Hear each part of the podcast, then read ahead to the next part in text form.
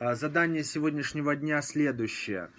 «Бедняжка, я бедняжка», так оно называется. Наша пищевая зависимость разводит нас таким образом, что когда мы видим, как другие едят, живут, у нас начинается в голове мысль, что вот где, вот почему же мне так не повезло, страдалец я страдалец, вот ведь кому-то здорово, а я-то вообще, вообще никак. И, и жизни-то нет, вон едят, да что ж за несправедливость такая, им все можно, мне нельзя, и так далее, и так далее. То есть я называю это бедняжничество.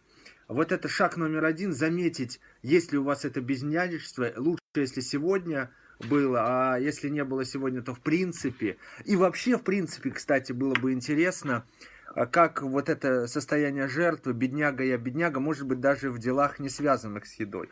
То есть в идеале лучше это то, что сегодня связано с едой, затем, что в принципе вы по поводу еды бывает бедняжничествуете, и вообще по жизни. А шаг номер два, ну что мы ответим этому голосу, какое мы э, дадим этому голосу отпор?